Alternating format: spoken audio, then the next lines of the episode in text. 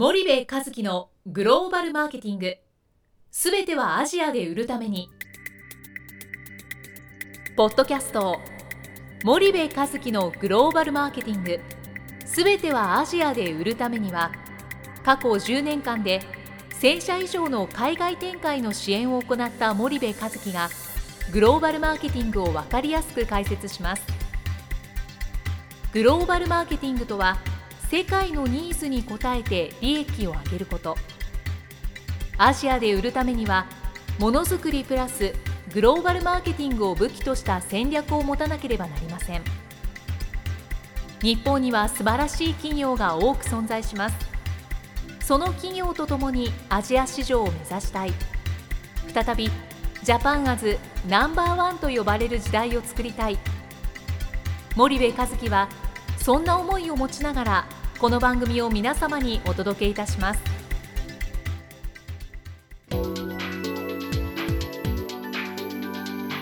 こんにちはナビゲーターの東太郎です。こんにちは森部和樹ですカルビさんあの今日はあの素敵なゲストをお迎えしてるんですけれども、えーっと今日はですね作家で、えーありジャーナリストであり、えーまた先生コンサルタントでもあるんですよね。そうですね。はい。あの中国のモーバン先生をおゲストとしてお招きしております。モー先生どうぞよろしくお願いします、よろしくお願いします。よろしくお願いします。えー、モー先生の経歴はもう検索をしていただいたらいっぱい出てきますけど 一応、あのアドアの方からちょっと簡単にあのプロフィールのご紹介を、おしてもらいましょう。はい。じゃあモーバンフ先生のあのプロフィールをちょっと読ませていただきます。で作家ジャーナリストとなってまして1953年中国上海生まれ中上海外国語大学卒業後同大学講師を経て85年に来日日本にて修士博士課程を修了。95年モンバーフ事務所を設立。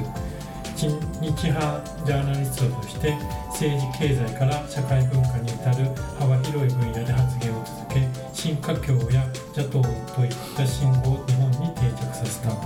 また日本企業の中国進出と日本製品の中国販売に関して積極的にアドバイスやコンサルティングを行っ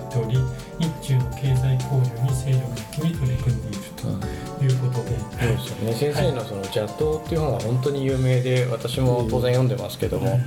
ものすごく売れてる本で他にもたくさん本をもう出して、全部ご紹介できないですけども、まあ、先生のお名前で検索していただけたらリスナーのあの方々もネットで著書なんか、あとダイヤモンドなんかでももうコラムをずっと書かれて。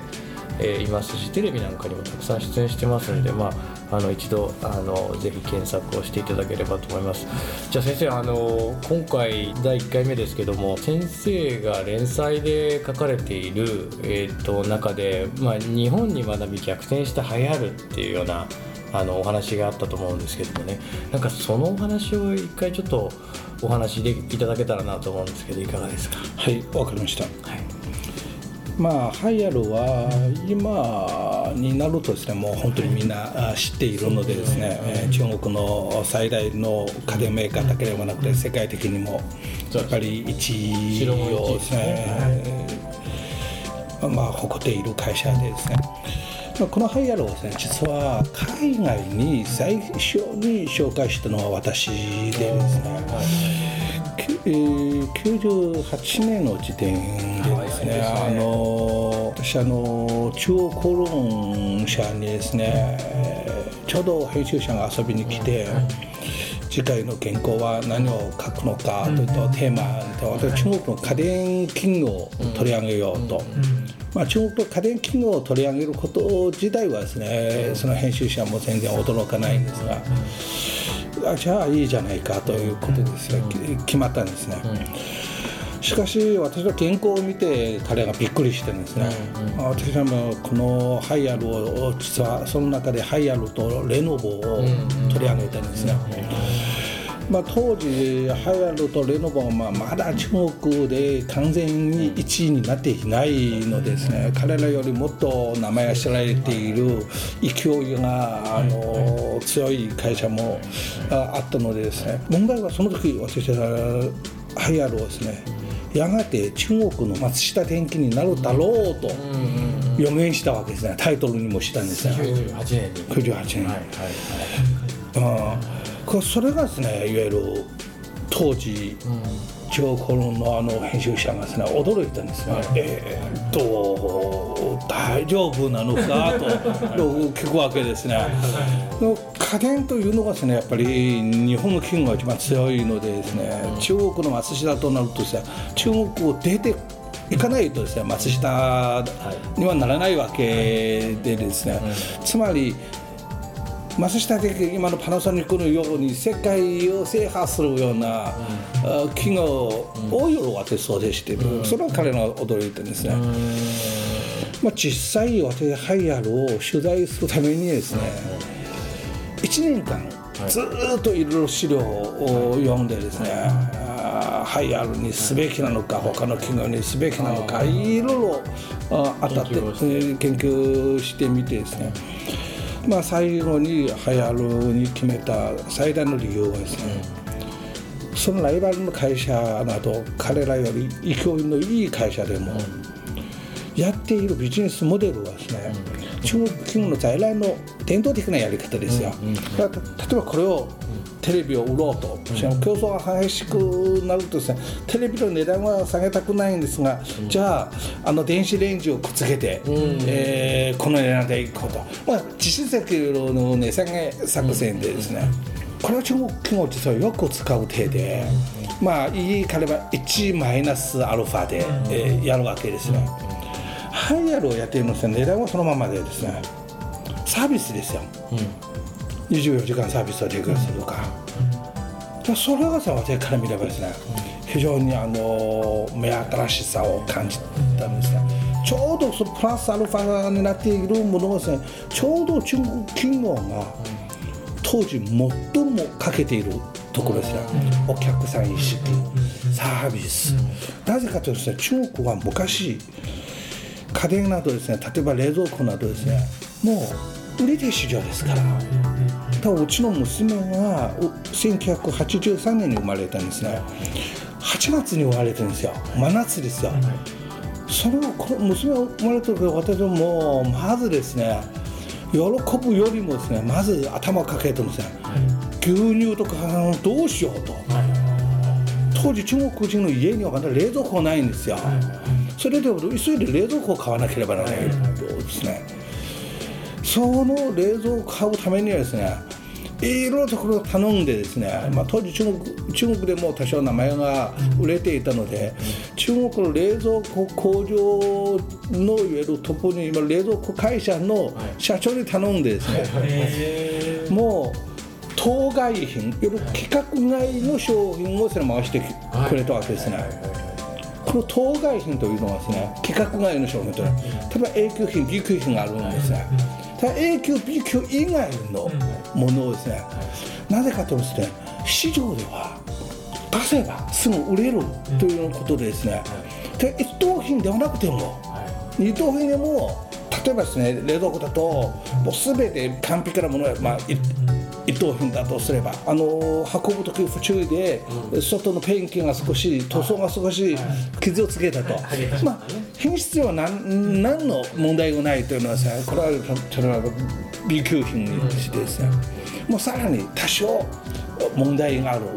とかあとはもうう取り付け方がちょっともう悪かったので、えー歪んでいるとか、まあ、かといって使えるですね大したものでは。これは当該品ですねこれ当該品を回してくれたはいわけでですね、こんな状態だったんですよ、はいはいはい。ハイアルもですね同じようにですね。当該品のものが出たんですよ、それでこれは数字は忘れたんですが17代か数十何、数十代なんか忘れたんですが。それはもうハイアルの社長長ズビンさんがですね CEO の長みんな幹部たちを全部集めてですね当時彼らのこの冷蔵庫がですね主な部品はまだドイツから輸入したものでですねドイツの家電メーカーから輸入したあもので貴重な外貨今中国から外貨がもう溢れているのは昔はもうものすごく貴重な外貨です。貴重な外貨を使ってドイツから遠くですね輸送してきてここから人件費ところ全部かけて商品を作ってしかし使えない、あの使えないとあのあのお客さんが満足のできるようなものになっていない。と、ですから二度とこんなものを作ってはいけない決意を示すために、ハンマーを持ってきて叩き壊そうとしてるんですよ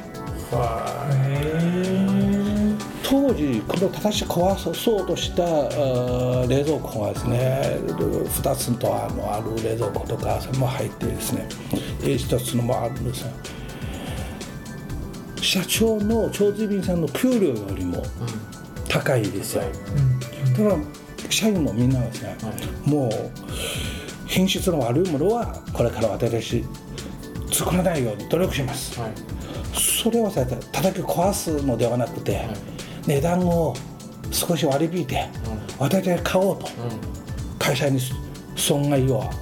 できるだけ与えないようにと、それが長寿さんがダメだと、こういう逃げ道があるとですね、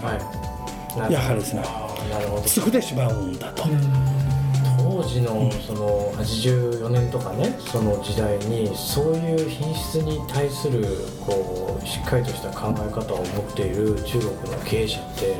そのそんなに多くなかったんですよね。なかったんですなかったですよね。なかったですよ。ですからこれを叩き壊してあの私その現場に行ったですね品質担当の課長がですねもう自分はもう涙ぐんだんですが悔しかったです。品質担当は自分の担当ですね。冷蔵庫会社の社長の家にもその品質担当の課長の自分の家にもまだ冷蔵庫がない時代ですね。ですから、まあ、それがやっぱり、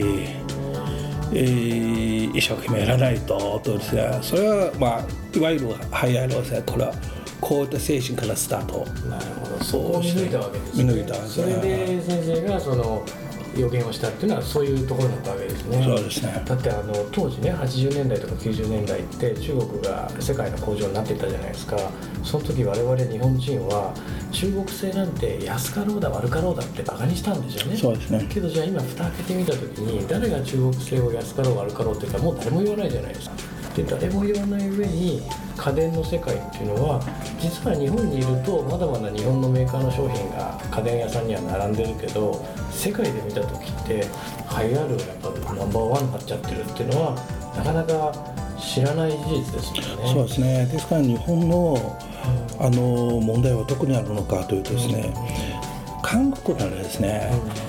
国内市場で企業を支えきれないわけです、はいはいはい日本だとですね、はい。はい国内市場でですね中途半端に支えられるわけですよ、1億2000万がいてね、うん。ですから日本国内見るとですね、携帯電話も売れているじゃないの、うんカラーテレビも売れているじゃないの。冷蔵庫も日本製じゃないの。とさ、わ見てみればね安心できるわけですよ。危機感湧いてこないんですね。海外に行くとですね全然違った風景にななっているわけですねしかも今の日本人は昔ほど海外に行かなくなってしまうわけですね。ですからここは雨だったらもうここは梅雨だったらもう日本中、世の中すべて梅雨だと思い込んでいるわけですね、しかもほ他のところも梅雨明けてですね晴れているんですよと。そういうのはですねやはり近年ですね日本の企業日本の皆さんと意見交流するとですねある種種のですねもどかしさを覚えているわけですね、なるほど。なるほど、まあ、世界人口70億、まあ、日本の人口は1億人切るって言われて、まあ、ある一つの予測では8000万人がいなるって言われているんでね。ますますやっぱそういう視野で世界を見ないといけないしさっき先生がおっしゃってたレノボだって、まあ、あの IBM のシンクパッドを買収したのはレノボですしハイアールは日本では山陽のアクアブランドの買収でアクアとして今活躍して銀座に大きいビルがバーンと建ってますもんね。そうですねなるほど。そういうあれだったんですね。当時あの私レロボを取り上げた時もですね、レロボの名前は後の名前ですよ、以前はレジェンドですよ、はいすね。海外に進出できないわけですよ、調べてみたら、はい。彼らの会社ができる前に、もうできたこういった名前が使われている、ですから会社ができる時ですね海外進出などはですね考えてなかったんですよ。ハイアルも含めてですね、中国国内でもう十分やっていけると思ってるんですね。ですからこういう中で彼らが海外に出てきてあの非常に面白い話言葉ですね。走出去外に出ていく、じゃあ走進去、中に入っていく、それ今はですね走上去、さらに上に行こうと、あの海外の進出の方針としてですね、今までは出るのが一番目的だ、そしてやがて入っていくとさ、まあ、入っていくこともできたわけですね海外に市場に。今彼らが求めてるのは上昇地ださらに上のレベルに行こうということですよだから結局中国企業の方がよっぽどグローバルで、まあ、13億今軸いますかね。13億いて日本と同じぐらいの利用者層がいるわけじゃないですか。それでも国内だけを見るんじゃなくて外に上にっていう意欲をメーカー自身が持ってるっていうそういうことなんですかね。結局中国13億人いると言っても世界の70万人の市場と、あ70億人の市場と比べるとやはり5分の1しかないわけですね。です。からそういった意識をですね今の中国特に有料企業のトップがですねだんだん持つようになっているのでですね。みんな見習わないといけないですねそれは日本企業もね。なるほどそんなストーリーがあったんですね。わかりました先生ちょっと今回もうお時間が来てしまいましたんでまたあの次回面白い事例含めてあの引き続き中国の話をしていただければと思いますどうもありがとうございました。よろしくお願いします。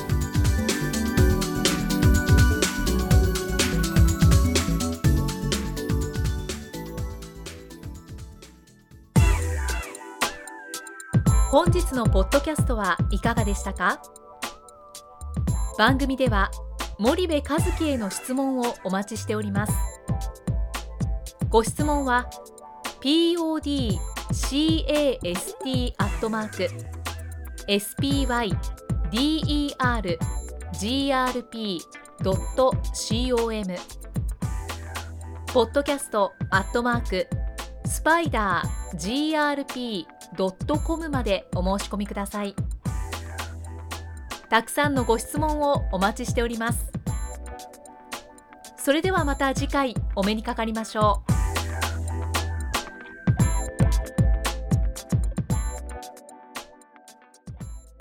森部和樹のグローバルマーケティングこの番組はスパイダーグループの提供によりお送りしました。